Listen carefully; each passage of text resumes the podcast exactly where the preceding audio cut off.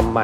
การลงทุนถึงอยู่กับแค่บางกลุ่มบุคคลเท่านั้น เราอยากให้คนทั่วไปสามารถเข้าถึงการลงทุนได้ เพื่อที่จะชนะอินฟลชันเราจะต้องทำให้กลไกการลงทุนอย่างเงี้ยซึ่งกำแพงการเข้าถึงต่ำมาก อยู่ใน asset class ที่คนเข้าใจได้ ตรงไปตรงมาไม่ต้องเดาไม่ต้องฟังใครตัดสินใจเอง ก็เลยเกิดมาเป็น fraction อย่างเงี้ยเหรอฮะมันคืออะไรกันนะ This is the Standard Podcast. Eye opening for your ears. The secret sauce. สวัสดีครับ ผมเคนนักครินทร์และนี่คือ The Secret Sauce Podcast The Secret Sauce ตอนนี้ได้รับการสนับสนุนโดย fraction What's your secret? โลกของการลงทุนก็มีการพัฒนาอย่างต่อเนื่องตลอดมานะครับ มีเทคโนโลยีต่างๆ เข้ามาปรับเปลี่ยน ให้เรามีทางเลือกในการลงทุนที่หลากหลาย แต่ว่ายังมีอยู่ปัญหาหนึ่งครับ ที่ยังแก้ไม่ตกครับ ก็คือการเข้าถึงโอกาสในการลงทุนครับ เพราะว่าคนที่มีเงินครับก็สามารถลงทุนได้ จะเป็นอสังหาริมทรัพย์ จะเป็นหุ้น จะเป็นกองทุนทางเลือกมากมายเพื่อเพิ่ม wealth ให้กับตัวเองนะครับ แต่คำถามก็คือแล้วถ้าเป็นคนอีกรูปแบบหนึ่งล่ะครับ คนที่ทำงานทั่ว ๆ ไป เก็บเงินแล้วก็อยากจะลงทุนบ้าง ถ้าเขาไม่ได้มีเงินก้อนเยอะๆ หรือมีเงื่อนไขในชีวิตที่แตกต่างกัน เขาจะมีทางเลือกอย่างไรบ้าง วันนี้ครับผมได้คุยกับผู้ชายคนหนึ่งนะครับที่มีความฝันอยากจะทำให้ทุกคนสามารถเป็นนายทุนได้นะครับเขาทำงานด้าน investment banker มาอย่างยาวนานนะครับร่วม 17 ปี แล้วก็ลาออกตอนแรกตั้งใจว่าจะเกษียณครับแต่ว่าไปเจอกับปัญหาเรื่องความเหลื่อมล้ำตรงนี้ เลยอยากจะลงมาสร้างแพลตฟอร์มแพลตฟอร์มหนึ่งนะครับที่ใช้เทคโนโลยีในการแปลงสินทรัพย์ที่จับต้องได้เริ่มต้นจากอสังหาริมทรัพย์ แตกออกเป็นสัดส่วนต่างๆ ในชื่อที่เรียกว่า fraction เพื่อให้คนหลายคนครับมีโอกาสในการลงทุนสิ่งนี้ได้นะครับ ผมได้พูดคุยนะครับกับคุณโอเอกพัฒน์นิราชพาดพงพรนะครับ CEO ของ fraction นะครับลองไปดูนะครับว่าการลงทุนแบบนี้ที่เรียกว่าเป็นสัดส่วน fraction มันคืออะไร อะไรคือ IFO ไม่ใช่ ICO หรือ IPO และการลงทุนลักษณะแบบนี้มีความเสี่ยง มีความน่าสนใจในการลงทุนอย่างไร แล้วทำไมครับ คุณโอถึงเชื่อว่า นี่น่าจะเป็นประตูที่ทำให้เรื่องของความเหลื่อมล้ำหรือการเข้าถึงทุนนั้นสามารถเป็นไปได้กับทุกคนครับ วันนี้เป็นเรื่องใหม่ที่น่าสนใจ เป็นการลงทุนที่คนไม่จำเป็นต้องมีเงินเยอะๆ ก็สามารถลงทุนได้ เป็นอสังหาริมทรัพย์ แต่มารวมกับเทคโนโลยีใหม่ๆอย่างบล็อกเชนเดี๋ยวเราคงได้คุยกันว่า fraction ทำอะไรนะครับตอนก่อนอื่น ชีวประวัติของคุณโหงก็น่าสนใจ ทราบมาว่าทำงานด้าน IB ในบริษัทที่เก่าแก่ที่สุดแห่งหนึ่งของโลก เล่าเรื่องราวของชีวิตให้ฟังนิดนึงครับ ครับผมผมเอกภัคนะครับนิราพาธพงศ์พรนะครับ background ของผมนะครับผมทำงานเกือบ 20 ปีนะครับ 17 ปีใน Investment Bank นะครับนั่นก็คือนักการเงินซื้อขายบริษัทนะครับในแบงค์ชื่อว่า Lazard นะครับ Lazard เป็นแบงค์ที่มีมา 175 ปีแล้วนะครับโหเป็นแบงค์ที่เก่าเก่าแก่แก่ที่สุดในโลกนะคครัรับบเป็น original ของ Investment Bank เลยครับนะครับ ที่จริงๆผมทำงานด้านนี้มาตลอดเลยนะคครัรับ 17 ปีนะครับ อยู่ที่ออสเตรเลีย นิวยอร์ก UK แล้วก็ most recently อยู่ที่ฮ่องกงนะครับ ดูแลเอเชียแปซิฟิกของ Lazard ครับผมนะครับ ซื้อขายบริษัทนะครับ เพราะฉะนั้นเนี่ยผมก็พูดง่ายๆว่า คร่ำวอดอยู่กับวงการการลงทุนนะครับซื้อขายบริษัท investment ต่างๆ ทั่วโลกนะครับมาทั้งชีวิตนะครับ ก็ฟังดูเป็นชีวิตที่คนหนุ่มประสบความสำเร็จ แล้วก็คงจะสามารถทำงานแบบนี้ไปได้ตลอด แล้วก็สามารถที่จะมีความมั่นคงอะไรต่างๆ นานา แต่อะไรหันเหครับ เป็นจุดเปลี่ยนชีวิตที่ให้มาก่อตั้งบริษัทที่ชื่อว่า fraction ซึ่งเข้าใจว่าประมาณ 4 ปีที่แล้วสี่ปีครับมันเกิดอะไรขึ้นครับครับ ผมออกจากรัฐศาสตร์ปี 2017อ่าที่จริงต้องบอกว่า 17 ปีใน investment bank นี่ยาวนานมากนะครับทำงานหนักใช่ไหมครับคนอยู่ส่วนใหญ่ไม่กี่ปีนะครับอ่าอ่าที่จริงแล้วตอนนั้นตั้งใจว่าจะ retire โอ้นะครับตั้งใจว่าจะ retire อ่าแต่พอออกมาแล้วเนี่ยสิ่งต่างๆ ซึ่งผมต้องบอกว่าตอนที่ผมเป็น investment banker อยู่เนี่ยไม่ได้สนใจเลยนะครับ คือมองแต่ตัวเองครับพอออกมาแล้วดูปัญหารอบๆตัวนะครับ ตอนนั้นผมอยู่ฮ่องกงครับอ่าซึ่ง ต้องบอกว่าวิ่งหนีแก๊สซ้ำตาทุกคืน อ๋อตอนนั้นมีการประท้วงใหปญ่ระท้วงเอนะครับเป็นการประท้วง ซึ่งเอ่ออยากรู้ว่าประท้วงจริง ๆเขาประท้วงเพราะอะไรกันเอ๊ะมันเฉพาะว่าจีน versus ฮ่องกงหรืออะไรหรือเปล่า แต่ถ้าเกิดเราดูเข้าไปลึกๆจริง ๆ แล้วเนี่ยไม่ว่าจะประท้วงที่ฮ่องกงหรือประท้วงที่ไหน ถึงเมืองไทยก็เองเนี่ยมันคือ class war นั่นเองความแตกต่างระหว่างชนชั้น ระหว่างรายได้ หรือที่เรียกว่าความเหลื่อมล้ำถูกคไหวามฮะเหลื่อมล้ำนั่นเองครับอ่าว่าจริงๆ แล้วคนที่มีแล้วเนี่ยครับ กับคนที่ไม่มีนี่เนี่ย ชีวิตเขาต่างกัน อืม และมันอยู่ด้วยกันแทบไม่ได้เลย โอ้จากคนที่ทำงานด้านการลงทุนมาตลอด พอเห็นปัญหากับตัวใช่ไหมเห็นมีแก๊สน้ำตา เห็นเขาถือล่มอะไรต่างๆ นานา ก็เลยเริ่มตระหนักถึงตรงนี้ใช่ครับ เอ๊ะแต่ฟังแล้วแล้วมันเกี่ยวอะไรกับการมาทำบริษัท fraction ครับพอเราเริ่มมีเวกอัพคอกับตัวเองเนี่ยอะไรเป็นแรงบันดาลใจ โอเค พอออกจากแบงก์มาเนี่ย มารู้ว่าความเหลื่อมล้ำเนี่ย ที่จริงแล้วมันเกิดเพราะอะไร อืม ความเหลื่อมล้ำมันเกิดเพราะอะไรครับคุณเคนครับ เพราะว่าคนรวยยิ่งรวยขึ้นอืมเมื่อก่อนผมเรียกเรียกว่าแกลบระหว่างคนรวยกับคนจนนะครัครับบแต่เดี๋ยวนี้ผมไม่ใช้อย่างนั้นแล้วคนรวยกับทุกคนอ๋อที่จริงแล้วมันเป็นอย่างนั้นครับอ่านะครับครับ แล้วไอ้แกลบเนี้ยมันเกิดเพราะอะไรความเหลื่อมล้ำมันเกิดเพราะอะไร มันเกิดเพราะว่าคนรวยยิ่งรวยขึ้น เพราะเขาสามารถที่จะชนะอินฟล t ชันหรือเงินเฟ้อได้ โดยการลงทุนอืมแต่คนที่ไม่มีไม่มีเนี่ยเขาอะโดนล็อกเอาท์จาก investment อ๋อ ไม่สามารถเข้าถึงได้ ไม่สามารถเข้าถึงได้ ซึ่งทุกคนคุณเคนอาจจะบอกเฮ้ยไม่จริง อ่า ไม่จริง เพราะว่าผมเองก็ยังลงทุนในตลาดหุ้น ครับหรือว่าหรือตอนนี้ยังมี cryptocurrency อะไรก็ว่าไป10บาทก็ลงทุนได้อ่าใช่ไหมครับ ผมอยู่ในวงการการลงทุนมานายาวนานนี่นะครับ การลงทุนสำหรับผมไม่ใช่การเดา อืมการลงทุนไม่ใช่การพนันแน่นอน ครับ เพราะฉะนั้นเนี่ยเวลาผมเห็นพอออกมาแล้วเนี่ยเออทำไมคนเหล่านี้เขาไม่สามารถลงทุนได้นะครับ อย่างแรกเลย ตลาดหลักทรัพย์เนี่ยถูกต้องมันเป็นอะไรที่คนเข้าถึงได้โดยที่เงินไม่ต้องเยอะมากก็ได้ครับแต่ผมถามจริง ๆ ว่าแต่ละคนเนี่ยเข้าใจจริง ๆ หรือเปล่าว่าทำไมเขาถึงซื้อหุ้นตัวนี้หรือตัวนี้อืมผมเองเมื่อก่อนมีลูกน้องเป็นร้อยเป็นพัน ในการที่จะทำหน้าที่วิเคราะห์เหล่านี้ครับมี information ต่างๆ เยอะแยะมากมายทั่วโลกครับถึงวันนี้ณตอนนี้ที่ผมออกจากแบงก์มาแล้ว ผมไม่ซื้อหุ้นสักตัว ขนาดคนอยู่ในวงการ ผมไม่ซื้อสักตัว เพราะอะไรฮะ เพราะว่าณตอนนี้ในที่ผมไม่มีทีมวิเคราะห์ ไม่มี information ต่างๆ ซึ่งผมต้องการเนี่ยผมไม่สามารถเข้าใจบริษัทเหล่านี้ได้ในแก่นแท้อืมเหมือนกับคนธรรมดาและกันที่เข้าอยู่ในตลาดหลักทรัพย์ตอนนี้ครับหรือว่าคุณอาจจะคุณเคนเองเนี่ยครับคุณเคนซื้อหุ้นเพราะอะไร เพราะมีคนมาบอกว่าตัวนี้ดีหรือตัวนี้ไม่ดีอ่าไม่เป็นเพื่อนก็อาจจะเป็นคนรอบข้าง ไม่อย่างนั้นอาจจะเป็นนักวิเคราะห์ ส่วนใหญ่เราก็ต้องอ่านจากที่เขาวิเคราะห์มาใช่ครับใช่ไหมฮะใช่ครับการลงทุนควรจะเป็น อะไรที่ตัวเราเองครับตัดสินใจเอง เรารู้เองอ่านี่แหละคือทำไมผมถึงคิดว่าการลงทุนเนี่ยมันเข้าถึงไม่ได้เลยสำหรับคนธรรมดา อืมเพราะหนึ่งโอกาสในการเข้าถึงเรื่องความรู้หรือความเข้าใจเนี่ยนะครับโอเค ทุกคนสามารถอ่านได้อะไรได้แต่ว่าสิ่งที่คุณโอกำลังจะบอกคือ มันต้องเชี่ยวชาญจริงๆระดับหนึ่งต้องศึกษา ถ้าเกิดจะมาบอกว่าอะสมมติแบงก์อะ SCB นะครับควรจะราคาหุ้นกี่บาทเนี่อืยมคน ธรรมดาคนไม่สามารถจะวิเคราะห์ได้หรอกครับอืมอืมเข้าใจนะคครัรับบนั่นนั่นนั่นที่จริงนั่นคือเรื่องความรู้ใช่ไหมคครัรับบแต่สิ่งที่สำคัญเลยจริง ๆ เนี่ยคือทุนครับอืมการลงทุนเนี่ยต้องใช้ทุนแน่นอนครับมีกี่คนที่จะมี 5 ล้าน 10 ล้าน 15 ล้านอ๋อใช่ไหมครับครับเมื่อกี้ผมคุยกับคุณเคนก่อนเข้ารายการมาเนี่ยเกี่ยวกับคุณพ่อคนหนึ่งซึ่งอาจจะมีรายได้ดีใช้ได้นะคครัรับบมีครอบครัวที่ดีมีลูกสาวมีลูกชายนะครับ going through private school นะครับคุณพ่อคนนี้เงินเดือนหลายแสน แต่ละเดือนเนี่ยมีเงินเก็บ2องสามหมื่นหลังจาก paying for all the expenses สองสามหมื่นเนี่ยคุณพ่อคนนี้เขาเอาไปทำอะไรได้บ้างครับ ฝากแบงก์ปีหนึ่งได้ 200 บาทอืม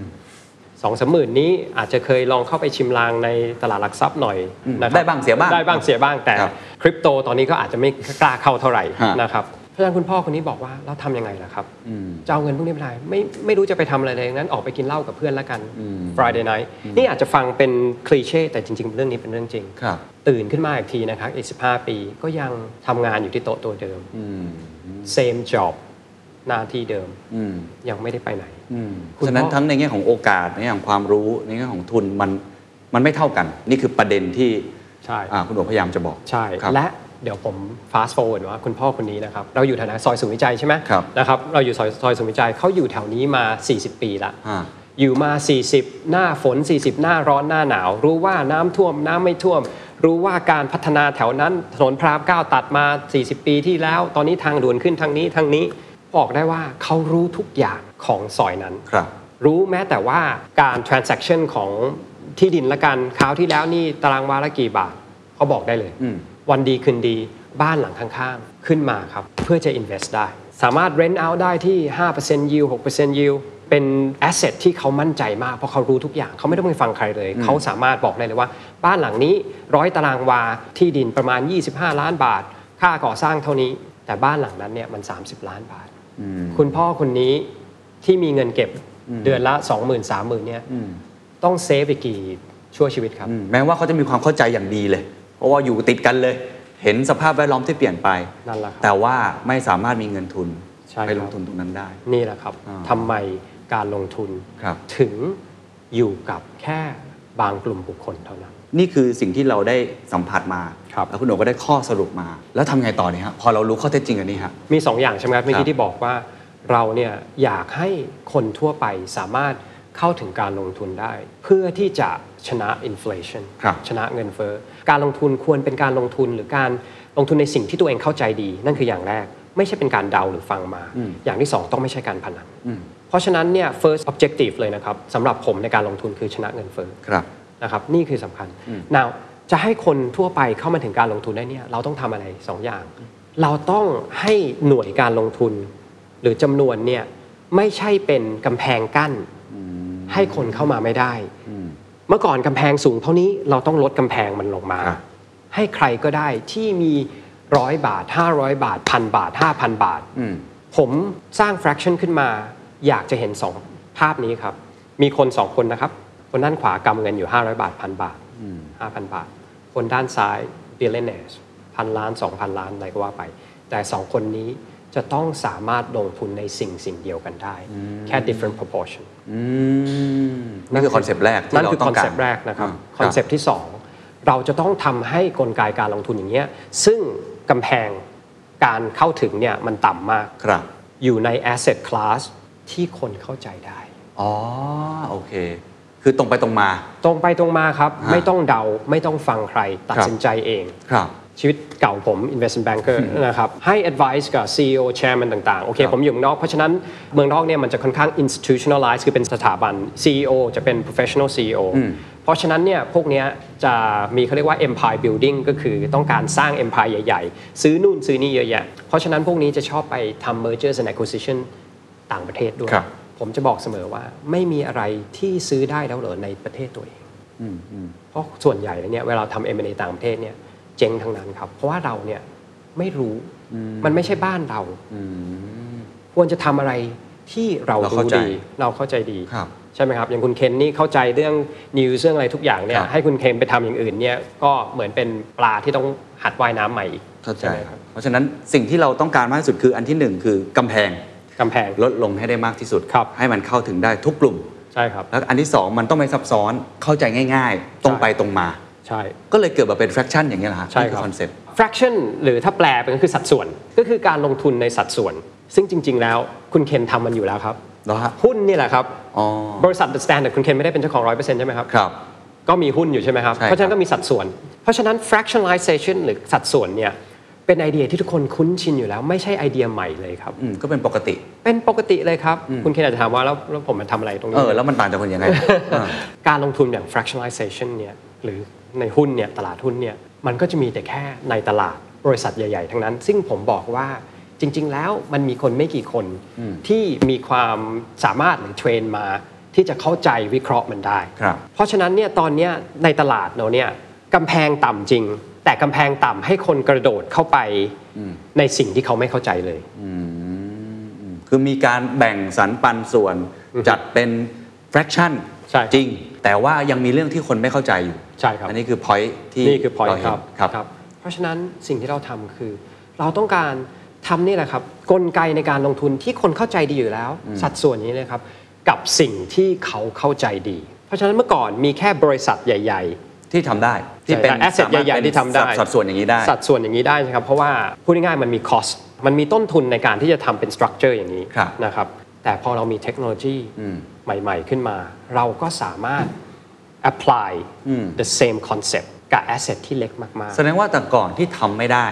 ผมเชื่อว่าคงมีคนเห็นคอนคุณโอแหละว่าไอการแบ่งเป็นสัดส่วนเนี้ concept มันดี แต่ว่าในอดีตที่ผ่านมาไม่สามารถทำได้กับทุก ๆ ธุรกิจหรือทุกๆ asset เพราะมีข้อจำกัดอยู่ๆมีข้อจำกัดครับเอ่อเหมือนกับเมื่อก่อนผมทำดีลแสนล้านกับดีลสองล้านเนี่ยงานเท่ากันเลยครับ งานเท่ากันใช้เลยต้องบอก ใช้คนเท่ากันเวลาเท่ากัน เวลาเท่ากันใช้ทุกอย่างเท่ากันนะครับ แต่ฟรีของเราเนี่ยเป็นเปอร์เซ็นต์ของแสนล้านกับเปอร์เซ็นต์ของ 2 ล้านอ๋อเพราะฉะนั้นเราทำแต่แสนล้าน โอเค บริษัทถ้าเกิดผมบอกว่าจะต้องมาตั้งบริษัท holding company เพื่อถือ asset อันหนึงเนี่ยเพื่อจะได้แตกส่วนได้เนี่ยกับ asset ที่มี income แค่ 5,000 บาทต่อเดือนอย่างเงี้ยค่าบัญชีค่านู่นค่านี่มันไม่คุ้มละอืมอ่าเห็นภาพครับ เมื่อก่อนเราถึงทำไม่ได้ ครับ มันอยู่ที่ cost เนี่ยนะครับ อ๋อแล้วตอนนี้เหตุผลที่ทำได้เพราะอะไรครับ มันมีเทคโนโลยีอะไรฮะ เราใช้ NFT กับ blockchain เราใช้ NFT กับ blockchain แต่เราไม่ได้คริปโตนะครับ NFT กับ blockchain เนี่ยมันคือเทคโนโลยีพื้นฐานของของสิ่งที่คริปโตทำนี่ขึ้นมานะครับ power ของมันคือ authentication ครับนะครับ proof of authentication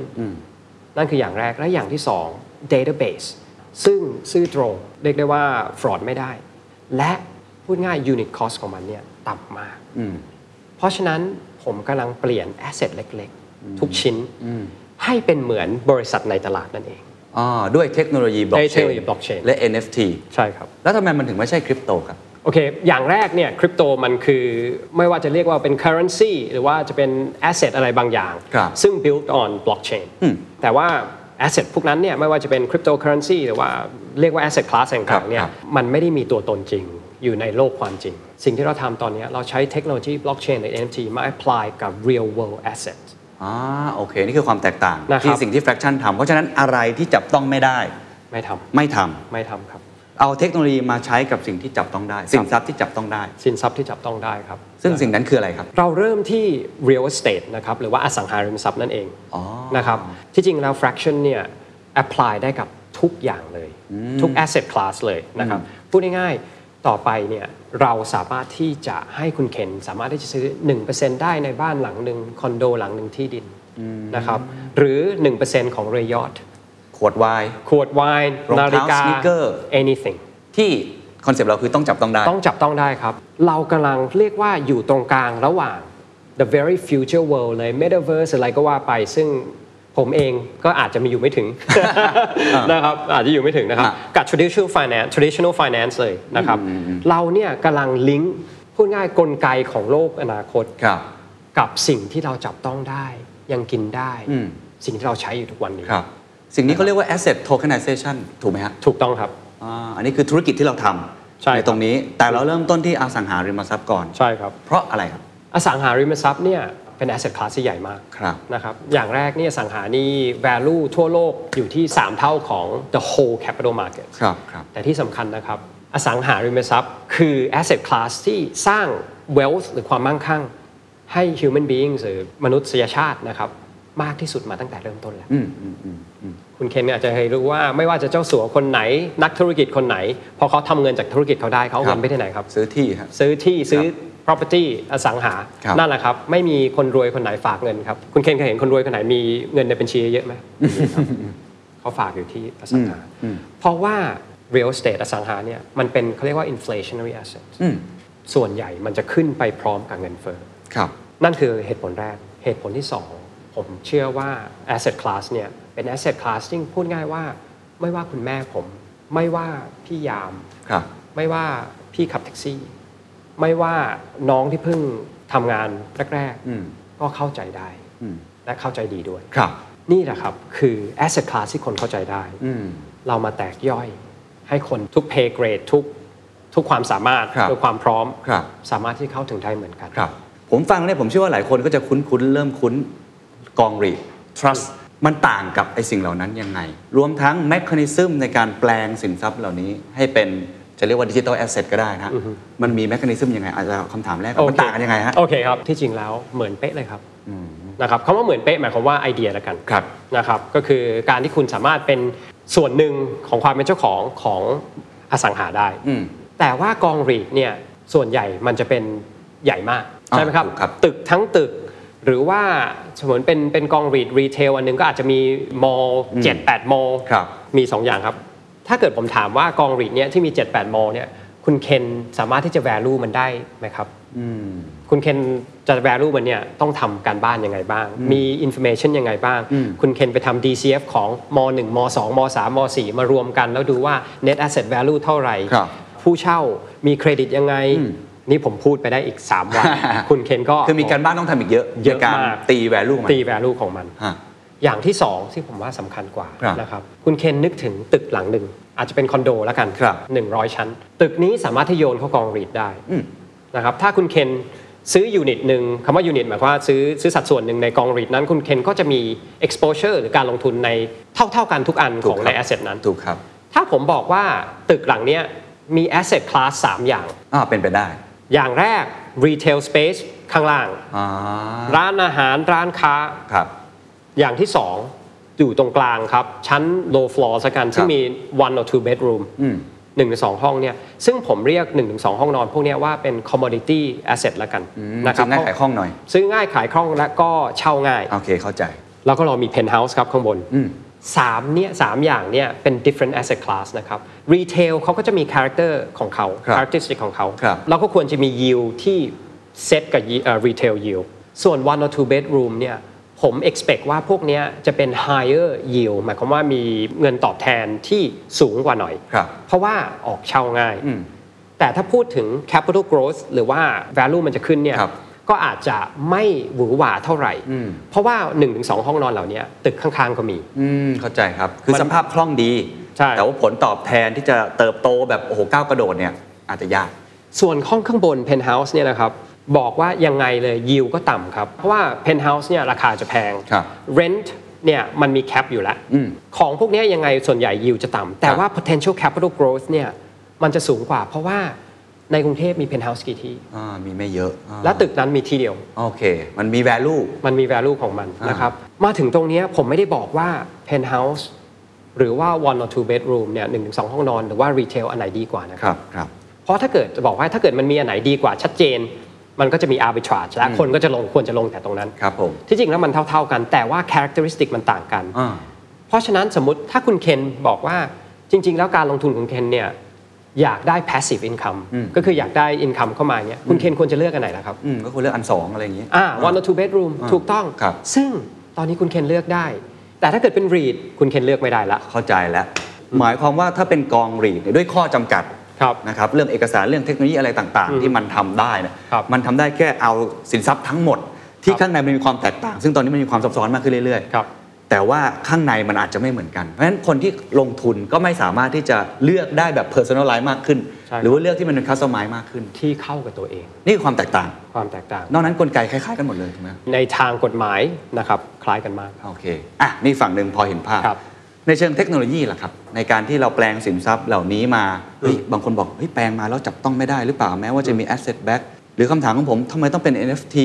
ทำไมต้องเป็นอะไรต่างๆโอเคตรงนี้ช่วยตอบนิดนึโองเคว่าใช้ระบบอะไรยังไงโอเคถ้าเกิดคุณเคนซื้อ REIT เนี่ยอืมชื่อของคุณเคนก็ไม่ได้อยู่หลังใน title deed เหมือนกันนะครับอืมในโฉนดเหมือนครักับนครับเพราะฉะนั้นจริง ๆ แล้วไม่ได้ต่างอะไรกันเลยสิทธิ์ในการเป็นเจ้าของสิทธิ์เพราะฉะนั้นเนี่ยคุณเคนมีสิทธิ์ในการเป็นเจ้าของ ผ่านกอง trust นี้ โอเค เข้าใจ structure ของ fraction ไม่ต่างกันอย่างนี้เลยนะครับ การที่เราคำว่า digitize เนี่ยคือการ link NFT กับ asset เหล่านี้ ครับ NFT เนี่ยต้องบอกว่าไม่ใช่ภาพเบอเอฟบอเอฟหรืออะไรนะครับมันจริง ๆ แล้วนั่นเป็นหนึ่งใน NFT นะครับ และความสำคัญหรือว่า power ของ NFT จริงๆเนี่ยมันคือ authentication โอเค อย่างเดียวมีชิ้นเดียว มีชิ้นเดียว โอเค เพราะฉะนั้นพอการที่มีชิ้นเดียว เราสามารถที่จะ represent it หรือว่า link กับสิ่งที่มีชิ้นเดียวเหมือนกันเหมือนตึกนี้ที่มีตึกนี้อันเดียวครับเราก็ครับลิงก์มันอืมพอเราลิงก์มัน เราก็มาแตกย่อย NFT ตัวนี้ อ๋อ เข้าใจแล้วแสดงว่ากระบวนการในการทำคือเอาสินทรัพย์อือฮึสมมติอสังหาริมทรัพย์มาแปลงให้เป็น NFT ครับ เสร็จปุ๊บ NFT นั้นแตกออกมา ใช่ครับ แล้วก็จะเป็นสัดส่วนเท่าไหร่ อันนี้เดี๋ยวเราคงถามกันต่อว่ากัน ใช่ครับอันนี้คือกระบวนการที่กระบวนการที่ทำอะผมถามเรื่องความปลอดภัยความน่าเชื่อถือใช่สักเล็ครักบน้อยละกัน ครับเพราะผมเชื่อว่าเรื่องเนี้ยหลายอืม คนคงจะกังวล ครับ เพราะว่าถ้าเป็นกอง trust เป็นกอง read มันก็จะมี trustee มันจะมีคนที่เข้ามาคอยเป็นตัวกลางใช่ไหมครับครับ ที่เชื่อถือได้อะเขาครับอย่างน้อยเขามีชื่อบริษัทชัดเจน อือฮึมี แห่งหนชัดเจน แต่ในโลกแบบนี้เนี่ย NFT เองเอยหรือว่าโลกของคริปโตหลายคนก็จะเริ่มเกิดความกังวลยิ่งในปีที่ผ่านมาครับเรามีเคสเยอะมากรักพูฟรอดอือฮึเยอะแยะมากมายความปลอดภัยอยู่ตรงไหนอะโอเค นี่แหละครับทำไมผมถึงใช้เวลามา 4 ปีในการทำอย่าลืมนะครับว่า background ของผมอยู่ใน traditional finance ครับ คุณเคนไม่สามารถเอาเงินออกจากกระเป๋าตังค์ผมได้สักบาทเดียว ถ้าผมไม่ได้เป็นเจ้าของมันจริงอ่าๆใน real world อ่าผมต้องบอกเลยว่า NFT ธรรมดา มันคือ pretend ownership ทั้งนั้นไม่ได้เป็นเจ้าของจริงๆอ่าจริงใช่หลายคนเข้าใจผิดเรื่องนี้นะครับถูกถูกมันไม่ได้เป็นเจ้าของจริง ๆ นะครับ มันแค่เป็นไอเดียหนึ่งในดิจิทัลเวิลด์ถูกอย่างเช่นผมจะบอกว่าโมนาลิซาอยู่ที่เดอะลูฟใช่ไหมครับ ถ้าเกิดบอกว่าโอเคเอาโมนาลิซาเนี่ยลิงก์กับ NFT แล้วกัน แล้วคนเป็นเจ้าของ NFT เนี่ยถ้าเกิดวันดีคืนดีเดอะลูฟบอกว่าเฮ้ยโมนาลิซาเนี่ยอยู่เนี่ยของฉันอืมอืมอืมคนเป็นเจ้าของ NFT นี่ก็ก็จบเลยครับครับใช่ไหมครับ เพราะฉะนั้นเนี่ยสิ่งที่ผมกำลังพูดคือ ครึ่งหนึ่งมันคือดิจิทัลแต่จริง ๆ แล้วต้องจะมี real world legal structure ที่อยู่ข้างนอกมันอีกทีอืมนี่แหละครับ สิ่งที่ผมพูดเมื่อกี้ว่า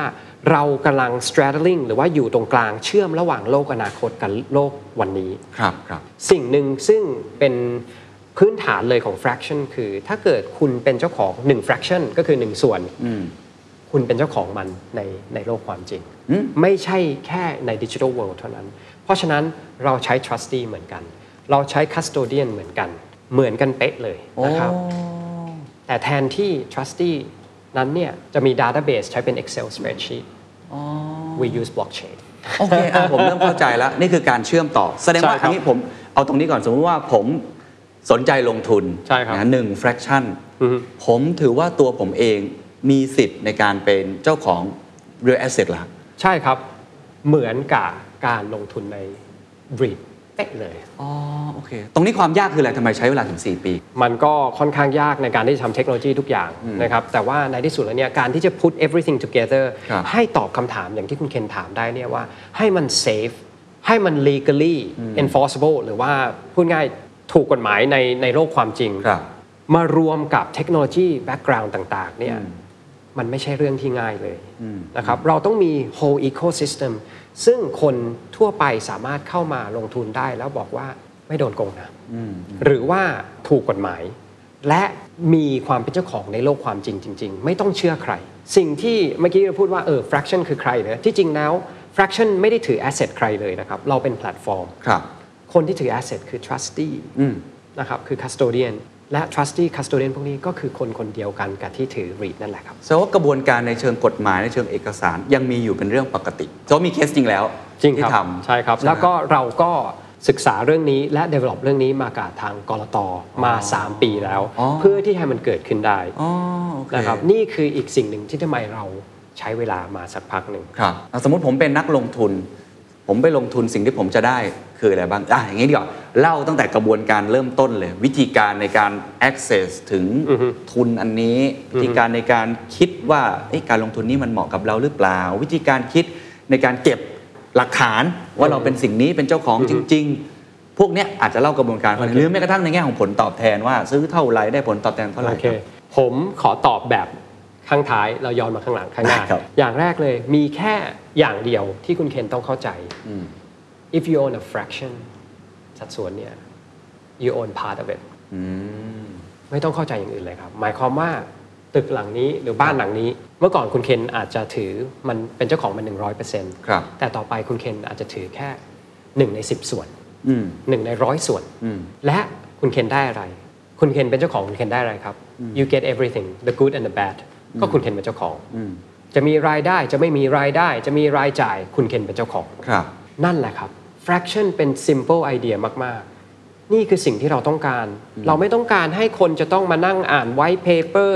30 40 50 หน้า เพื่อจะใครว่านี่คืออะไร เข้าใจว่านี่คืออะไร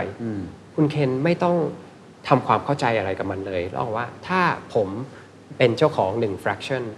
แล้วสมมติมี 100 fraction ผมมี 1%ใน asset นี้ เพราะฉะนั้นสิ่งที่ต้องทำความเข้าใจคือไอ้แอสเซทนั้นน่ะมันสามารถสร้าง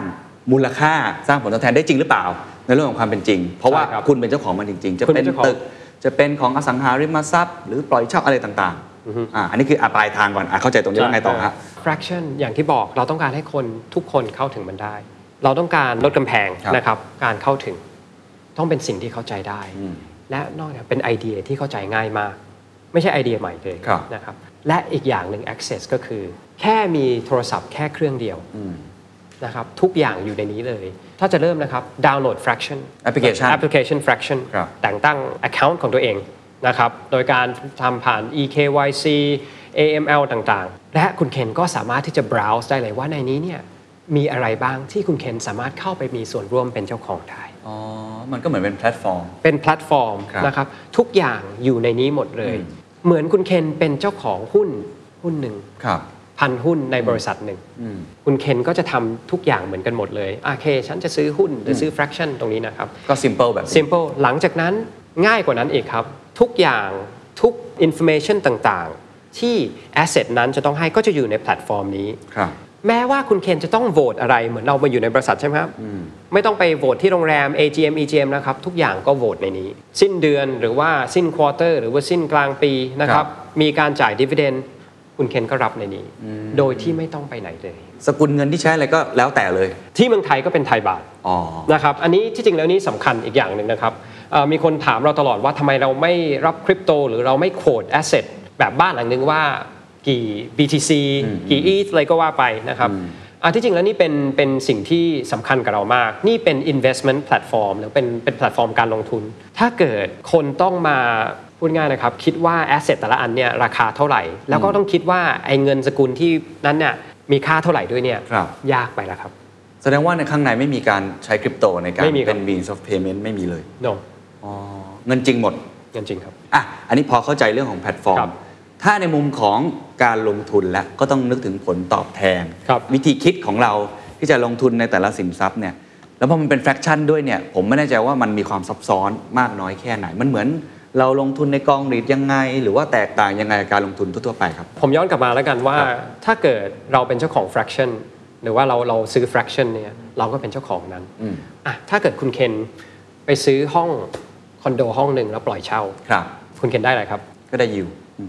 เหมือนกันครับ แต่แทนที่คุณเคนจะลงเงิน 20 ล้านในการซื้อคอนโดห้องนั้น ถ้าคุณเคนมีแค่ 2 ล้านครับคุณเคนก็ซื้อ 10%คุณเคนก็ได้ 10%ของยิวที่ห้องนั้นได้ ตรงไปตรงมาแบบนี้เลยตรงไปตรงมาครับ ถ้าห้องนั้นไม่มีคนเช่า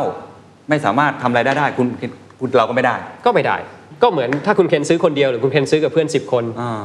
ก็ไม่ได้ แต่ว่าอย่าลืมนะครับอะคุณเคนก็บอกอะถ้าอย่างนี้ทำไมเราไม่ทำผมเรียกว่า hacking fractional อ่า fractional ownership ละกัน ซึ่งจริงๆเราทำอยู่แล้ว ฮะ ก็เอาเพื่อน 10 คนของคุณเคนที่จะมาร่วมทุนกันในซื้อห้อง 20 ล้านนั้นอยู่ใน title deed เลยอยู่ในโฉนดเลยสิครับอ่าอ่าอ่าทำได้ครับ ครับ ถ้าเพื่อนคุณเคนหายไปคนหนึ่งทำอะไรไม่ได้เลยนะครับ อ๋อ อ่าเข้าใจ ที่จริงแล้วปัญหานี้เป็นมหาโลกแตกของคนไทยเลยครับ คุณพ่อคุณแม่ส่งมรดกที่ดินบ้าครันบให้พี่น้อง4คน ครับ คุณพ่อคุณแม่ไม่อยู่แล้ว พี่น้อง4คนเนี่ยแทบจะฆ่ากันตาย อ๋อ เพราะวิธีการอย่างเงี้ยอืมมันเป็น fractionalization จริง ๆ แต่ว่ามันมีข้อจำกัด เกิดมีใครคนหนึ่งครับ ไม่ได้เห็นด้วย อืม หรือพูดง่ายดึงเกียร์ว่างอีก 9 คนก็จบเลยครับอืม ทำอะไรไม่ได้เลย เมื่อกี้เราพูดถึงกลไกและกันของตลาด capital ตลาดทุนครับก็คือตลาดหลักทรัพย์เนี่ยนะครับไม่ว่าจะเป็น REIT ไม่ว่าจะเป็นบริษัทต่างๆเนี่ยจริง ๆ แล้วกลไกนี้มันดีมากอยู่แล้วอืมอืมในการซื้อหุ้นอืมสิ่งที่ผมไม่ได้บอกไม่ดีนะแต่ครับแค่ผมคิดว่าควรที่จะมีเพิ่มขึ้นให้คนทั่วไปคือ กลไกแบบเดียวกัน แต่ใน asset class ที่คนเข้าใจได้ นั่นคือสิ่งที่ fraction ทำครับครับ เพราะฉะนั้นเนี่ยไม่ต้องทำความเข้าใจใหม่เลยครับเป็นไอเดียเดิมที่ทุกคนเข้าใจอยู่แล้วครับแต่แค่ apply ใน asset ที่ คุณควรจะซื้อเท่านั้นเองครับับอะยกตัวอย่างเพิ่มเอาเคสจริงแล้วกันอือฮึที่เราทำกันอยู่ผมไม่แน่ใจว่าตอนนี้มีเคสจริงยังไงบ้างเผื่ออมทุกท่านจะได้เข้าใจมากขึ้นโอเคทั้งคนที่เป็นเอ่อ คนที่อยากเอามาห้องนั้นมาปล่อยเป็นสินทรัพย์อือฮึแฟกชั่นให้กับคนอื่น หรือคนอื่นที่เข้ามาลงทุน ผมลงทุนเท่าไหร่ ผมได้เงินยังไง คิดเป็นเปอร์เซ็นต์แบบไหนห้อง 5 ล้านมาแบ่งกี่ส่วนอะไรแบบนี้ครับ ลองเล่าเป็นโอเคสเคจริงได้ไหมคโอรับเค ได้ครับ ได้ครับ เคสจริงเลยนะครับที่จริงเรามี asset หลายอย่างที่อยู่บนแพลตฟอร์มอยู่แล้วนะครับแต่เรายังไม่เปิดเป็นเป็นทางการครับนะครับให้ Public นะครับอย่างมีบ้านหลังหนึ่งที่ปรีดีพนมยงค์ เป็น renovation project ซึ่ง 12 ล้าน ครับ ที่จริงผมเป็นคนชอบ renovation project อยู่แล้วนะครับ ที่ออสเตรเลียที่ผมอยู่เนี่ยโอ้โหคนทำเงินตรงนี้เยอะแยะมากมายอืม เมืองไทยยังไม่ค่อยมี ครับ แต่ให้ซื้อทีละ 12 ล้านเนี่ยมันก็เป็นค่อนข้างเป็นชิ้นใหญ่ ซึ่งผมก็ไม่ได้อยากที่จะลงนั้นเพราะเผอิญผมมีกลุ่มเพื่อนผม 12 คนอืมซึ่งเออมีไอเดียเดียวกันว่าอยากลงทุนอย่างนี้ เราก็ลงคนละล้าน เราก็มีคนละ 8%อืม ในบ้านหลังนี้อืมแต่แทนที่เราจะเอาชื่อของเราไปอยู่ในท้ายทุดีด 12 คน ซึ่งก็จะมีปัญหาต่างๆนะครับหรือถ้าเกิดเราจะเอาตั้งบริษัทแล้วเราถือหุ้นคนคนละ 8%ในบริษัทนี้เพื่อมาถือตรงนี้มันก็ดูเยอะแยะมากมาย มีแอดมินคอสอะไรต่างๆเยอะแยะมากมายครับเพราะฉะนั้นเราก็ fractionate นะครับเรากำลังจะทำอะไร เรากำลังจะทำกับชาติอิสระ อันนี้ผมขอย้อนกลับมาได้หนึ่งว่าครับทำไมและกันว่าผมตอนนี้ถึงลงทุนใน real estate หรือว่าอสังหาครับเพิ่มมากขึ้นนะครับ เราเคยเราเมนชั่นถึงเรื่องเงินเฟ้ออเดี๋ยวผมจะให้ example นิดนึงแล้วกันนะครับอืมว่าการชนะเงินเฟ้อเนี่ยเราต้องทำยังไงครับเราต้องลงทุนใช่ไหมครับครับ แต่เราลงทุนอะไรกันอะไรได้บ้างนะฮะออมทรัพย์ deposit rate เท่าไหร่ครับตอนนี้ 1% 2%ครับ inflation อยู่เท่าไหร่ครับ8%ครับยิ่งออมยิ่งจน อย่างที่สองหุ้นกู้อ่าต่างๆที่ออกมาตอนนี้ออกกันโครมโครมโครมเลยครับหมื่นห้าพันกว่าล้านสองหมื่นล้านอะไรเนี่ยครัปีบนี้นะครับ ก็3-5%แล้วแต่สามถึงห้าเปอร์เซ็นต์ครับนะครับ inflation อยู่ที่เท่าไหร่ แปดเปอร์เซ็นต์ครับอืมขาดทุนนะครับ เงินทุกบาทที่คุณลงหุ้นกู้ unsecure และไม่มีหลักประกันด้วยนะครับครับที่ 3-5%ใน inflation 8%เนี่ยคุณเคนเผาเงินทิ้งเล่นๆนะครับอืมแต่หุ้นกู้พวกนี้ทำไมถึงเต็มหมดเลยครับ ก็มันไม่รู้จะไปลงที่ไหนบ้างฮะนั่นแหละครับอ่ามันไม่รู้จะไปลงที่ไหนครับ เพราะว่าถ้าคนมีแสนหนึ่งคุณมีสองแสนเนี่ยคุณไปซื้อบ้านลงทุนที่เอ่อปรีดีพนยม12 ล้านได้ไหมไม่ได้ อันนั้นมันให้ผม 5% 5.5%ยิวกลับมาที่หุ้นกู้ครับ เราให้เขายืม 100 บาทวันนี้ เขาคืนเราร้อยบาทเหมือนกันอีก 5 ปีครับแต่ไอ้ร้อยบาทอีก 5 ปีเนี่ยมันเท่ากับ 67 บาท ถ้าเทียบตามเงินเฟ้อแบบนี้ครับ ไอ้บ้านปรีดีพนมยงค์ที่ผมลงทุนกับเพื่อนๆเนี่ยนะครับ เราได้ 5.5%ต่อปี และ principal ของมันเนี่ย เหมือนเงินที่เราลงไปเนี่ย ครับ อีก 5 ปี มันก็ควรจะโตพร้อม ๆ กับ inflation ถ้าเกิดเราลงถูกที่อะนะ ใช่ ถ้าเกิดเราลงทุกที่อ่าใช่ไหมครับ แต่อย่างน้อยถ้าเกิดเป็น real estate จริง ๆ ถ้าไม่ใช่เป็นอะไรที่เป็น bubble อะไรเงี้ยมันมันคือ inflationary asset อยู่แล้วครับครับอีกอย่างหนึงที่ผมอยากจะจะให้ข้อคิดแล้วกันครับนะครับผมไม่ได้บอกว่าถูกหรือไม่ถูก ผมเนี่ยเป็นคนที่ลงทุนในเรียกว่าชายหาดหรือว่าติดหาดอืมอืมอะไรอย่างนี้ต่างๆ มาตั้งแต่ไหนแต่ไรแล้วหมายถึงอสังหาอสังหาครับนะครับทำไม ผมไม่ลงทุนกับพวกอ่าติดถนนนะครับ ติดถนนตัดใหม่เพราะว่าถนนตัดใหม่เนี่ยมันตัดตลอดตลอดเวลาอืมหาด they don't make them anymore อืมอืมอืมเพราะฉะนั้นนี่คือ actually real real estate แต่ซื้อหาดหาดหนึ่งหรือซื้อที่ติดหาดหนึ่งมันแพงไหมครับ แพงครับ 50ร้อยล้านอะไรก็ว่าไปอ่าใช่ไหมครับ ใครกี่คนที่ลงได้อ๋อถ้าเกิดแล้วทำไม asset class อย่างนี้อ่าจะต้องเป็นโอกาสสำหรับคนแค่บางกลุ่มที่ลงได้เท่านั้นแหละครับ ครับ asset ที่เราจะลงอีกอันที่ที่จะออกมานะครับ public นะครับอืมกับชานิสระนะครับ Barber Beach อ๋อ ติดหาดวิลล่าต่างๆเนี่ยซึ่งสำหรับผมเองผมก็ลง ลูกน้องผมก็ลงอืมมันเป็น asset class ที่ผมอยากลงอยู่แล้วครับเมื่อก่อนต้องคิดททีละหลายปีครับกว่าจะลงทีนึงอืมแต่วันนี้เราลงอะคนละห้าหมื่นคนละแสนหนึ่งอืมทันทีเลยอ่าคนละห้าพันเราเนี่ยทำให้ asset class พวกเนี้ยคนสามารถที่จะเข้าถึงได้ในทันทีอืมโอเค อะผมพอเข้าใจคอนเซปต์และแล้วก็เห็นตัวอย่างครับ Baba Beach ครับอะไรแบบนี้เป็นต้น ก็ต้องย้ำกับคุณผู้ชมทุกท่านว่าคุณก็ต้องมีวิจารณญาณในการใช่ครับพิจารณาสินทรัพย์อันนั้นด้วยนะ ใช่ครับ ว่าคอนเซปต์อะมันมันโอเค มันตรงตามอสังหาริมทรัพย์เพราะฉะนั้นถ้าเกิดสินทรัพย์นั้นดี มันก็ให้ผลตอบแทนที่ดีแต่ถ้าใช่ครับมองผิดก็อาจจะผิดได้เช่นกัน อันนี้ก็ต้องยอมรับใช่ครับถูกไหมถูกต้องฮะถูกต้องครับอะแล้วอีกฝั่งหนึ่งครับ คนที่เป็นเจ้าของสินทรัพย์ กลไกของเขาเป็นยังไง benefit ที่เขาจะได้นี่มันเป็นยังไงอือฮึโอเค สมมติผมจะขายบ้านหลังหนึ่งเนี่คยรั บบ้านหลัง 20 ล้านเนี่ยผมจะต้องไปหาคนที่สามารถกำเงินมาได้ 20 ล้านอืมคนที่กำเงินมาได้ 20 ล้านเนี่ยมีน้อยกว่าคนที่กำเงินมา 10,000 บาท 200 คนอ๋อ2,000 คนอ่าอ่าพอเข้าใจอะจริง ๆ แล้วสิ่งนี้เป็นต้องเรียกว่าเป็นสิ่งที่ดีสำหรับวงการอสังหามากอืมๆเพราะว่าตอนเนี้ยมันมีแค่ capital ที่เข้ามาในอสังหานะครับ มีแค่ top 1 or 2%อืมแต่ต่อไปเนี้ย top ครับ 30 40 50 ก็สามารถเข้ามาได้ครับแต่เมื่อก่อนเขาเข้าไม่ถึง การขายผ่าน fraction ก็จะเป็นหนึ่งในการขายแบบธรรมดาเลยอืมจะขายให้คนหนึ่งคนหรือจะขายให้คนหลาย ๆ คนอืมเข้าใจครับ แค่นั้นเองนะครับ ไม่ต่างเลยอ่าซึ่งการขายนี่ผมถามเผื่อคุณผู้ชมสงสัย มันต้องจำเป็นต้องขายให้หมดจำนวนไหมไอสัดส่วนที่แบ่งมาหรือปไม่กติจำเป็นครับมันต้องแบ่งกันอะไรยังไง ไม่จำเป็นครับ จริง ๆ แล้วไม่ขายเลยก็ได้ อย่างเช่น ผมเอง ก็ตัดสินใจที่จะพูดง่าย manage holding ในที่ต่างๆของผม ให้เป็น digitized way อย่างนี้เหมือนกัน คือผมเปลี่ยนให้เป็น digital asset class ของครัผบมครับแต่ผมก็ยังถืออยู่ร้อยเปอร์เซ็นต์อ๋อเพื่อความคล่องตัวเพื่อความอะไรต่างเพื่อความคล่องตัวอะไรต่างๆ และอีกมุมหนึ่งซึ่ง developer ต่างๆ ผมว่าเขาก็อยากมีเหมือนกันก็คือ ถ้าเกิดเขาคิดว่าสิ่งที่เขากำลังขายอยู่เนี่ยหรือว่า real estate ต่างๆเนี่ยมันจะขึ้นต่อไปๆอืม บางทีเขาก็อยากเก็บไว้ 10 20 30เปอร์เซ็นต์อ๋อเข้าใจเห็นเขาก็ภพสามารถทำได้ครับ กลุ่มเป้าหมายหลัก ๆ ที่เรามองไว้คือใครบ้างครับ เราพูดถึงความเหลื่อมล้ำใช่ไหมครับครับ แล้วผมเคยพูดว่ามันเป็นแกลบระหว่างคนรวยกับคนจนอืมแต่ตอนเนี้ยเราพูดว่าแกลบระหว่างคนรวยกับทุก ๆ คนละอืม90%ของคนไม่สามารถที่จะเข้าถึงการลงทุนได้ 90%ของคนไม่สามารถลงในสิ่งที่เขาอยากจะลงได้อืม คุณเคนเคยอืมได้ยินคำนี้ไหมครับว่าคนจนเล่นหวยนะคนรวยเล่นหุ้นอืมนายทุนเล่นที่ครับนะครับทำไมเราถึงมีแกลบหรือความเหลื่อมล้ำนี้ เพราะฉะนั้นเนี่ยกลุ่มเป้าหมายของ fraction คือใครครับ คือทุกคนเหมือนกับถ้าผมพูดนะครับ คุณเคนผมออกมาไม่รู้กี่ episode แล้ว ผมก็ดูอยู่มากมายครับนะครับ ไม่ว่าจะเป็นธุรกิจแบบไหนแอปแบบไหนอะไรต่างๆนะครับ แต่ว่า unlike those apps นะครับซึ่งอาจจะมีคนใช้อยู่กลุ่มหนึ่งอย่างเช่น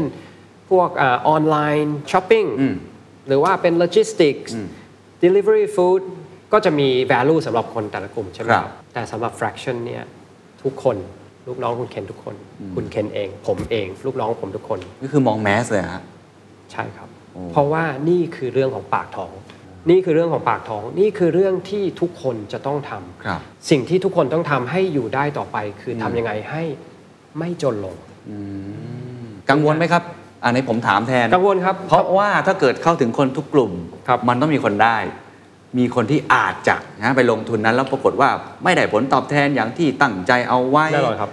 อาจจะมาเบลมคุณได้นะครับถูกต้องครับที่จริงเราก็เรื่องนี้เอิ่ม กังวลไหมเอิ่มผมว่ามันขึ้นอยู่กับ education ด้วย แล้วก็อีกอย่างหนึ่งเนี่ยผมเชื่อเสมอ และผมอยู่ใน capital markets มา 20 ปีเนี่ยนะครับคือในที่สุดแล้วเนี่ยถ้าเกิดเราให้อะไรในสิ่งที่คนเขาตัดสินใจเองได้ นั่นคือการตัดสินใจของเขาอืมอืมการที่คนจะมาเบลมหรือว่าอะไรต่างๆเนี่ยคือพูดง่ายเราหลอกเขาอืมหรือถ้าเกิดให้ใช้คำที่หรูหราขึ้นหน่อยเนี่ย เราพูดอะไรให้เขาฟังที่เขาไม่เข้าใจอืมอืมอืม แต่อันนี้พยายามจะตรงไปตรงมาตรงไปตรงมาจริงๆให้เขาแล้วตัดสินใจเอง ให้เขาตัดสินใจเองเออแต่ในเชิงธุรกิจเราก็เก็บค่า transaction fee อะไรแบบนี้ผมใจถูกไหมครับครับผม ไม่มีอะไรที่เป็น charity แต่มุมมองใหญ่ของผมจริง ๆ ก็จริงๆแล้วผมก็ retire ตอนนั้น แล้วก็มีปัญหา ซึ่งผมคิดว่าใหญ่มากอย่างนี้ขึ้นมา แล้วผมมี means สักอันที่สามารถที่จะลองดูซิว่าเราจะช่วยมันได้ไหม ถ้าเกิดผมทำได้เนี่ยอีก 5 ปี 10 ปีเนี่ยคนคงจำผมได้ โดยรวมทั้งหมด ผมว่าคุณผู้ชมคงพอเข้าใจแล้วว่ามันคืออะไรกลไกมันทำงานอย่างไร แต่ของจริงเป็นไงครับ คอนเซปต์ดูดีมากเลย feedback ตอนนี้เริ่มใช้ไปแค่ไหน อาจจะให้พูดถึงความเสี่ยงต่างๆ ที่เราได้พยายามปิดช่องโหว่นั้นก็ได้ครับโอเคว่ามันเป็นยังไงบ้างในช่วงเวลาที่ผ่านมา เรากำลังจะ launch ครับที่จริงเราได้อ่า license จากกรตมา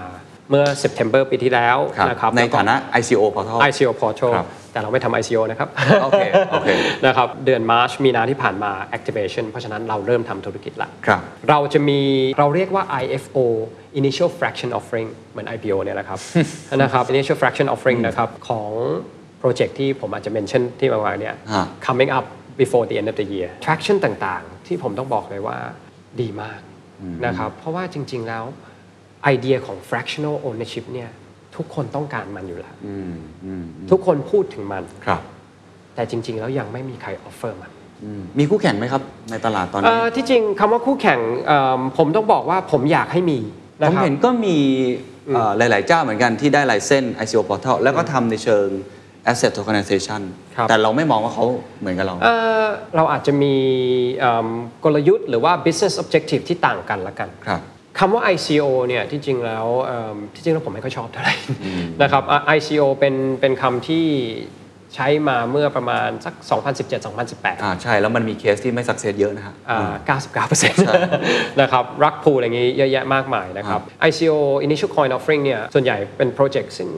พูดง่ายส่วนใหญ่ไม่เกิดขึ้นละกันโอเคคือมันมันบางทีมันไม่มีอะไรที่จับต้องได้มันจับแหละมันจับต้องไม่ได้ครับนะครับ เราไม่ได้ทำอย่างนั้น แต่นะครับก็มีมีบางเจ้าผมอาจจะไม่เอ่ยนามแต่มีบางเจ้าก็อ่ามีเคสจริงแล้วด้วย ใช้อ่าอสังหาริมทรัพย์อืมใช่ไหมอืมเป็นพื้นที่ออฟฟิศอ่าทำลักษณะแบบนี้อ่าเราไม่ได้ครับมองว่าทำเหมือนกับเราเอ่อไม่ไม่ได้มองครับ เพครัราะบว่าจริง ๆ แล้วสตรัคเจอร์ค่อนข้างต่างกัน และอาจจะเมื่อกี้เราพูดกันว่า ผมเองไม่ต้องการให้เราเป็น read me too เราต้องการต่างชัดเจน ตอนนี้มีลูกค้าเยอะมากนะครับที่ติดต่อเข้ามา และต้องการที่จะโยนทั้งตึกเข้าไป จุดยืนของผมนะครับ ก็ต้องบอกว่า capital markets เนี่ยหรือว่าทางตลาดหลักทรัพย์เนี่ยมีกลไกที่ดีมากอยู่แล้ว มีการตรวจสอบมีการอะไรที่ดีมากอยู่แล้ว เราไม่ต้องการให้ดิจิทัลเวิลด์เนี่ยเป็นลูปโฮละกัน ให้เข้าอะไรเข้ามาในในในสิ่งที่มันเหมือนกันกับที่ควรจะอยู่ตรงนั้น เพราะฉะนั้นเนี่ยถ้าเกิดจะทำอะไรที่มันเหมือนกันในตลาดหลักทรัพย์เนี่ยก็ทำที่ตลาดหลักทรัพย์นะครับโอเค เข้าใจนะอะไรที่มันเป็นแพทเทิร์นเดียวกันเนี่ยก็ทำไป แต่ของเราเนี่ยจะเป็นลักษณะแบบแบบนี้มากกว่าใช่ครับช่วงท้ายแล้วกันนะครับ ผมครับคิดว่าทุกการลงทุนมีความเสี่ยงอ่าแล้วผมเชื่อว่าหน้าที่ของผมก็คงจะต้องให้เขาได้คิดเองใช่ครับมีวิจารณญาณอยากให้อ่าคุณโดช่วย พูดถึงตรงนี้ให้นิดหนึ่งครับว่า ครับวิจารณญาณในการลงทุนอ่าแม้ว่าจะเป็นของคุณเองก็ตามทีใช่เนี่ครัยบเขาควรจะคิดอะไรโอมีเค มุมมองแบบไหน จริง ๆ แล้วเรื่องนี้เป็นเรื่องสำคัญมากนะคครัรับบแล้วเป็นเป็นคีย์เลยจริง ๆ ที่ผมอยากที่จะพูดให้ทุกคนฟังครับแล้วกันนะครับ speculation หรือการปั่นเนี่ยคุณเคนคิดว่ามันเกิดขึ้นได้เพราะอะไรครับ ก็คนมองว่าไอ้สิ่งนั้นมันน่าจะทำกำไรต่อๆกันไปเรื่อย ๆ เกิดเป็นฟองสบู่อะไรต่าง ถูกต้องครับก็คือหมายความว่าจริง ๆ แล้วเนี่ย คุณเคนไม่เข้าใจว่าหรือไม่รู้ว่าหุ้นตัวนั้นเนี่ยมันควรจะกี่บาทๆหรืออาจจะประเมินมันสูงหรือเปล่า ประเมินมันสูงก็กลับมาคำตอบเดียวกันแหละครับ คุณเคนไม่รู้ว่าจริง ๆ มันกี่บาทโอเคการปั่นเกิดขึ้นได้เนี่ยมัน on the basis อย่างเดียวเลยครับว่าคนไม่รู้คนไม่เข้าใจครับ ผมให้อีก example หนึ่งแล้วกัน สมมุติว่าตึกหลังเนี้ยนะครับคุณเคนรู้ว่าเขาขายกันอยู่ 15 ล้าน 15 ล้าน 15 ล้าน 15 ล้าน นี่คือราคา 15 ล้าน value ให้ผมมานั่งโม้ให้คุณเคนฟัง พยายามที่จะปั่นให้คุณเคนบอกว่า เฮ้ย หลังนี้ 45 ล้าน ให้ผมโม้ไปอีก 3 วันคุณเคนจะเชื่อผมไหมก็อยู่ที่การโม้ว่าโม้ได้ดีแค่ไหน แต่ผมโม้ยังไงคุณเคนก็ไม่เชื่อ เพราะว่าคุณเคนรู้อยู่แล้วว่านี่มัน 15 ล้าน นี่แหละครับคือเบสิสเลยครับ การ speculation หรือการปั่นเนี่ยมันเกิดขึ้นได้ในเมื่อคนไม่รู้ว่ามันราคาเท่าไหร่ ครับหุ้นตัวนี้ควรจะราคา 10 บาทหรือ ครับ20 บาท ครับ10 บาทมันแพงหรือเปล่า 20 บาทมันแพงหรือไม่รู้ รู้อย่างเดียวว่า พอคนมาบอกว่าต้องซื้อนะ มันอาจจะขึ้นไปถึงร้อยบาท แต่ไม่รู้เลยจริง ๆ ว่าจริง ๆ แล้วเนี่ยมันขึ้นไปถึงร้อยบาทได้หรือเปล่า ครับผลประกอบการมันถึงได้หรือเปล่าไม่รู้เลยแต่ถ้าเป็นสิ่งของที่คนเข้าใจได้คนรู้อยู่แล้วว่าราคาเท่าไหร่ ครับ value เท่าไหร่ ให้ปั่นยังไงก็ปั่นไม่ขึ้นครับ อะผมพูดอย่างนี้แล้วกัน ถ้าเกิดว่าเขาเข้ามาในแพลตฟอร์มของอืมคุณโอแล้วเขาทำแบบนั้นเลย เขาปั่นราคา แต่ว่าใช้แพลตฟอร์มของคุณ เพราะว่ากลไกมันเหมือนกันนี่ฮะใช่ครับอ่ามาโฆษณาใหญ่เลยว่าไอ้สินค้านี้มันดียังไงอสังหาริมทรัพย์นี้มันดียังไงอือฮึเพ ราะผมเชื่อว่าไอ้เรื่องฟองสบู่อสังหาริมทรัพย์อะไรต่างๆเนี่ยบางครั้งก็เกิดจากเรื่องนี้แหละใช่ไหมครับในการสื่อสารออกมาอืมเพราะว่าแพลตฟอร์มคุณก็ต้องเป็นคนที่คอยควบคุมเรื่องพวกนี้หรือเปล่าฮะหรือจะใช่ครับดูแลตรงนี้ยังไงเอิ่มผมย้อนกลับไปเลยว่าคนที่เข้ามาควรจะเลือกยังไงควรจะทำอะไรครับนะครับผมพูดอยู่เสมอและตั้งแต่ต้นรายการนะครับว่า คุณควรจะลงทุนในสิ่งที่คุณรู้ดีอืมคุณไม่ควรลงทุนในอะไรที่คุณเดาเอาเลยครับ ถ้าคุณกำลังคิดว่าคุณกำลังพนันอยู่เนี่ย คุณไม่ใช่ลงทุนอยู่อืม นะครับเพราะฉะนั้นการที่เข้ามาคุณควรจะลงทุนในสิ่งที่ไม่ต้องมีคนมาปั่นคุณ ไม่ต้องมีคนมาบอกคุณว่าราคาเท่าไหร่ คุณรู้เองอยู่แล้ว และมันจะมีสิ่งของที่คุณรู้จักดีอยู่ในแพลตฟอร์มนี้ โดยที่คุณไม่ต้องไปลงทุนในสิ่งที่คุณไม่รู้ตัว ไม่รู้เรื่องอะผมคิดต่ออีกนิดนึงครับเผื่อแล้วกันนะคครัรับบเผื่อหลายคนอาจจะสงสัยว่าครับแล้วไอ้สิ่งที่เรามั่นใจเนี่ยแหละว่าเราเข้าใจมันดีพอ แต่มันอยู่ในแพลตฟอร์มของคุณ แต่ว่าบังเอิญมีคนคิดไม่ดีอันนี้ละกันโอเคครับ หน้าที่ของเราคืออะไร หรือว่าเรามีการกรองไหมครับอ่าหรือว่าเราเปิดเสรีเลยครับเอ่อมีครับ มีครับ อย่างเช่นถ้าเกิดเป็นเอ่ออสังหา asset class เนี่ยนะคครัรับบเราก็จะมี floor and ceiling ซึ่งเรา apply อยู่แล้ว เพราะว่าจริง ๆ แล้วอสังหาเนี่ยมันไม่ใช่เป็น asset ที่วันหนึ่ง1 บาท อีกวันหนึ่ง10 บาท ใช่ไหมครับ เพราะฉะนั้นเนี่ยอ่าการขึ้นหรือลงแต่ละวันเนี่ยเรามี cap อยู่แล้วนะครับ อันนี้เป็นเป็นกลไกอย่างหนึ่งแล้วกันที่เรา apply อยู่แล้วนะครับอ่า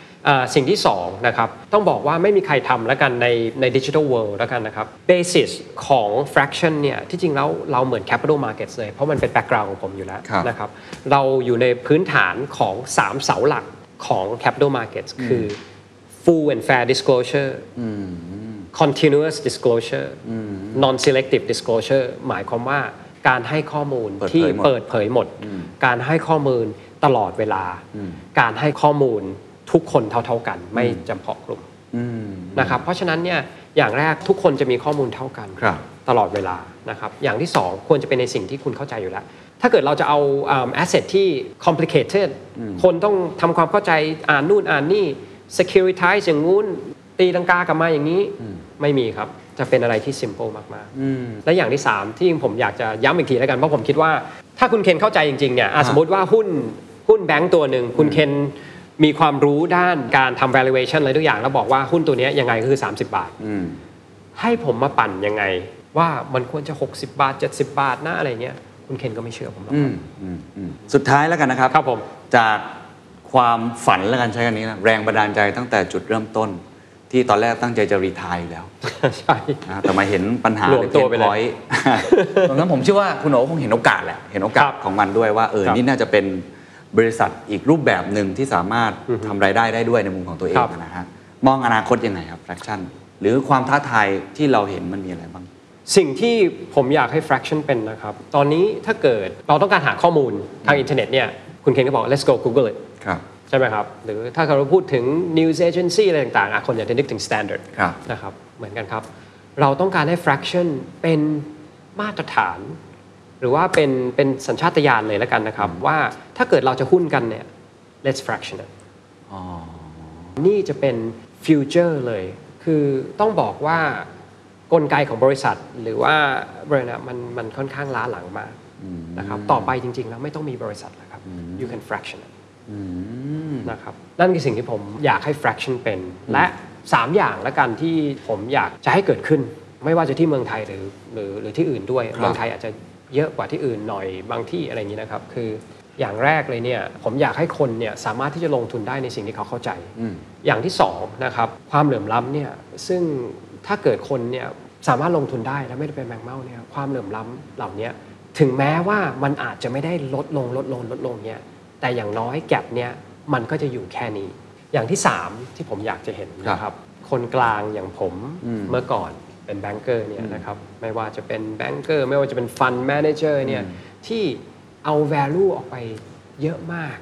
ไม่ได้ทำอะไรมากมาย โบนัสปีหนึ่งเป็นร้อยล้าน 200 ล้าน คนอย่างพวกผมต้องไม่มีครับควรจะเป็นผมกับคุณเคน